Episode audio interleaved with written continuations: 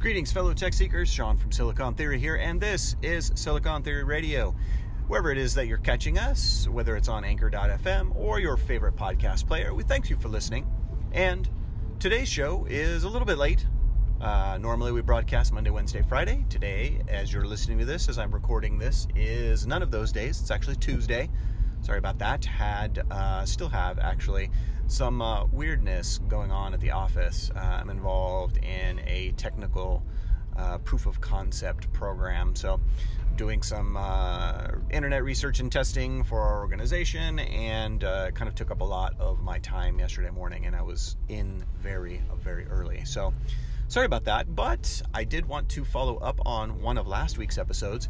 So, uh, in case you've been living under a rock or uh, don't necessarily have a connection to the internet, uh, you probably heard about the Apple announcements last week. Some big stuff and some big deals going on there. Monday was the uh, release date for a number of different softwares for Apple, including uh, iOS 12 for iPhone Watch OS 5 for Apple Watch and uh, tvOS uh, 4, I believe. But let's be honest, who cares? Um, so, in terms of how this impacts the technology world, so uh, I saw a couple of uh, interesting bits on Twitter, and this is probably one of the most uh, telling things about Apple and their vertical integration is someone managed to get iOS 12 for an iPhone 5s, which is a very old iPhone, and uh, I'm I would be surprised if it ran very well, but it's actually still available. So. Uh, for all of Android's attempts at integration, fragmentation is still kind of a problem. Uh, there are many OEMs who, even though Google releases the software, will not make it available, will not push those updates to their end users. And it's not necessarily Google's fault, but it is a failure of the Android platform in general to not have as many people as possible on their latest and greatest software. Now, you can eliminate this is- these issues by participating in the Pixel program. Pixel 1, Pixel 2, Pixel 3, which will be available in October, all are able to receive software updates, software updates, excuse me, directly from Google. And uh, I'm on Android Pie right now, 9.0, with both my OG Pixel and my Pixel 2 XL. And presumably the Pixel 3 will come with either 9.0 or 9.1, depending on what Google wants to do with the finished product. So, still an interesting tidbit of note. And uh, kind of the star of the show for Apple was the Apple Watch. That seems to be kind of the big uh, buzz around the tech world these last couple of days is how very uh, unique and how very uh, evolved the Apple Watch Series 4 has become. So, in its latest iteration, offers 30% more screen space. It's got a slightly thinner chassis, and that hopefully will help it become more ubiquitous on people's wrists. It is definitely the most purchased, the most worn wearable in the world, which really isn't saying a ton, but that does mean that Apple has cornered a market that barely a market to begin with and that's a good thing for Apple. Series 4 also introduces some really interesting health and fitness technologies, and I listened to the Vergecast the other day, and Nilay brought up a very interesting point, and it was something that I wanted to reiterate on our show, and that's wearables are still kind of in their infancy, even though Apple's gone through four versions or four series iterations of their Apple Watch it is still very much largely an unfinished product. And wearables are an unfinished product in general because not a ton of people have adopted them yet. However, for those that have, Apple has evolved the watch into what perhaps all fitness wearables, or excuse me, what all wearables should be, which is basic health and fitness, as well as notifications and other generic information. Their original idea of having it be everything to everyone was not really great. And again, because the wearables industry is still in its infancy, I don't think a ton of people are going to try and buy the watch and say, okay, I need it to completely replace, replace my phone, because that's not going to happen. Although subsequent variants of the iPhone now have uh, cellular slash LTE connectivity, so you can do more with them, and you don't necessarily need to have your iPhone with you for most things or a lot of things. But they are still an appendage right now.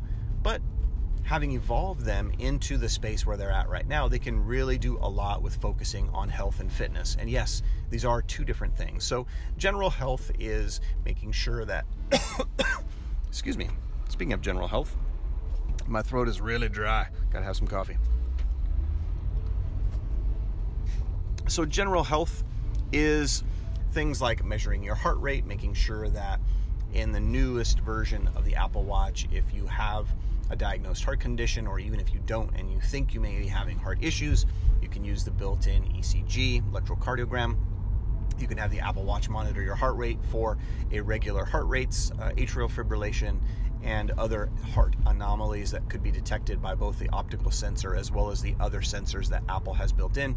And that includes gyroscopes and accelerometers to stop, uh, to not stop, but to basically keep track of if you were to slip, trip, or fall. That was another big point during Apple's keynote about the Apple Watch is that they can now detect based on the unique motion of the arm in specific directions and the speed at which those arms move, you can detect slip, trips, and falls. So that's another health benefit. Uh, and in some instances, if you have LTE or your phone nearby, the device will actually call for help if it detects that you've been immobile for a longer than a minute uh, which I find hilarious because in my mind I was thinking, I come home from work, it's a long day, I'm tired, I just want to get to sleep, and I throw myself onto the couch and fall asleep immediately. And the Apple Watch thinks that I've fallen and can't get up and then dials 911, and I'm awoken from my slumber by emergency services trying to revive me when I'm not dead. Um, I doubt that that'll happen in practice, but it is kind of an interesting use case. Anywho, the longest story short is that health being separated out from fitness. And by fitness, we mean run tracking and exercise tracking and GPS and all of the other things that are built into tracking the different kinds of workouts. So things like swimming and hiking and now have their own tracking uh, metrics. Yoga does too, and they made a big point about separating the fitness portion from the health portion. And then you, of course, have larger displays, more watch faces, more colors, all of the things that you would come to expect from Apple, but they're really trying to drive their wearable into a very specific segment. And it has evolved. It's gone from a be everything to everyone to these are the three or four very specific things that it does really, really well. And you should buy an Apple Watch if you're an iPhone user and you want to have a device that helps you with these three or four things. And so we come to the long winded end of this discussion, which is, as you probably heard from last week's show, I told you not to buy an Apple Watch and to wait because Series 4 was coming out. And I did. I waited. But then, after Series 4 came out, I went out and bought an Apple Watch. Now, I bought the Series 3 because, one, I could get a much better deal on it. I think I got uh, something like $75 off of the initial uh, list price, and uh, it's GPS only, so that's the slightly less expensive model to begin with. And I don't really need any of the additional features that the Series 4 comes with. The display is fine, the processor is still fine, the other health and related fitness uh, software features are coming with WatchOS 5 anyways, so I don't really need the additional hardware advantages. And I also ended up saving, you know, a couple hundred bucks in the process. So I have an Apple Watch. I'm going to be testing it out. So far, what I can say is for people who are outdoorsy and fitness enthusiasts, it's pretty slick. With an iPhone's integration, you can have when you're listening to music through your headphones, whether they're AirPods or something else, the music player controls right on your wrist. You can fast forward, pause, increase or decrease volume. That's really, really handy without having to take your phone out of your pocket.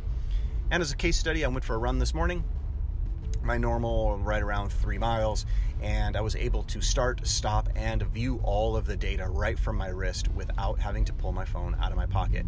And I don't really need to take my iPhone on the run because the built in GPS will track it.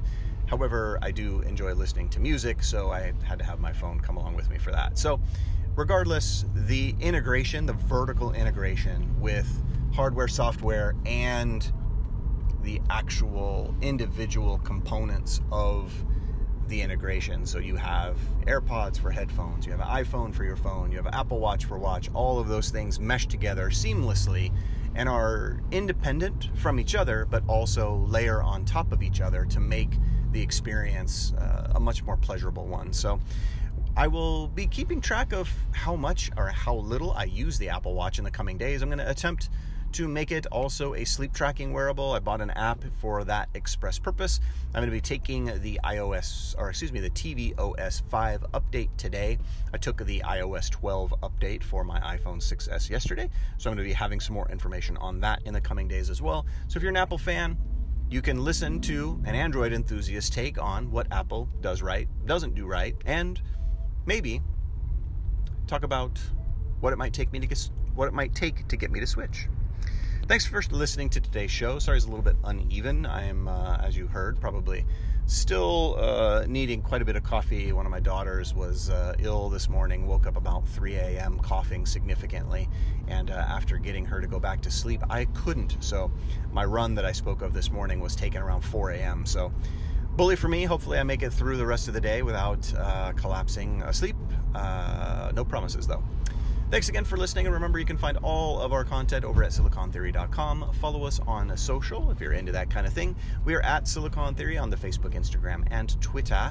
And check out our YouTube channel. We are youtube.com forward slash C forward slash Silicon Theory. Got some interesting information about the Pixel Ultra rumors up there right now, as well as a few other choice items regarding the Note 9, three things you should consider before buying. Uh, so make sure you head on over, subscribe, and check those out as well. Take care, everybody, and remember, as always, we will talk tech soon.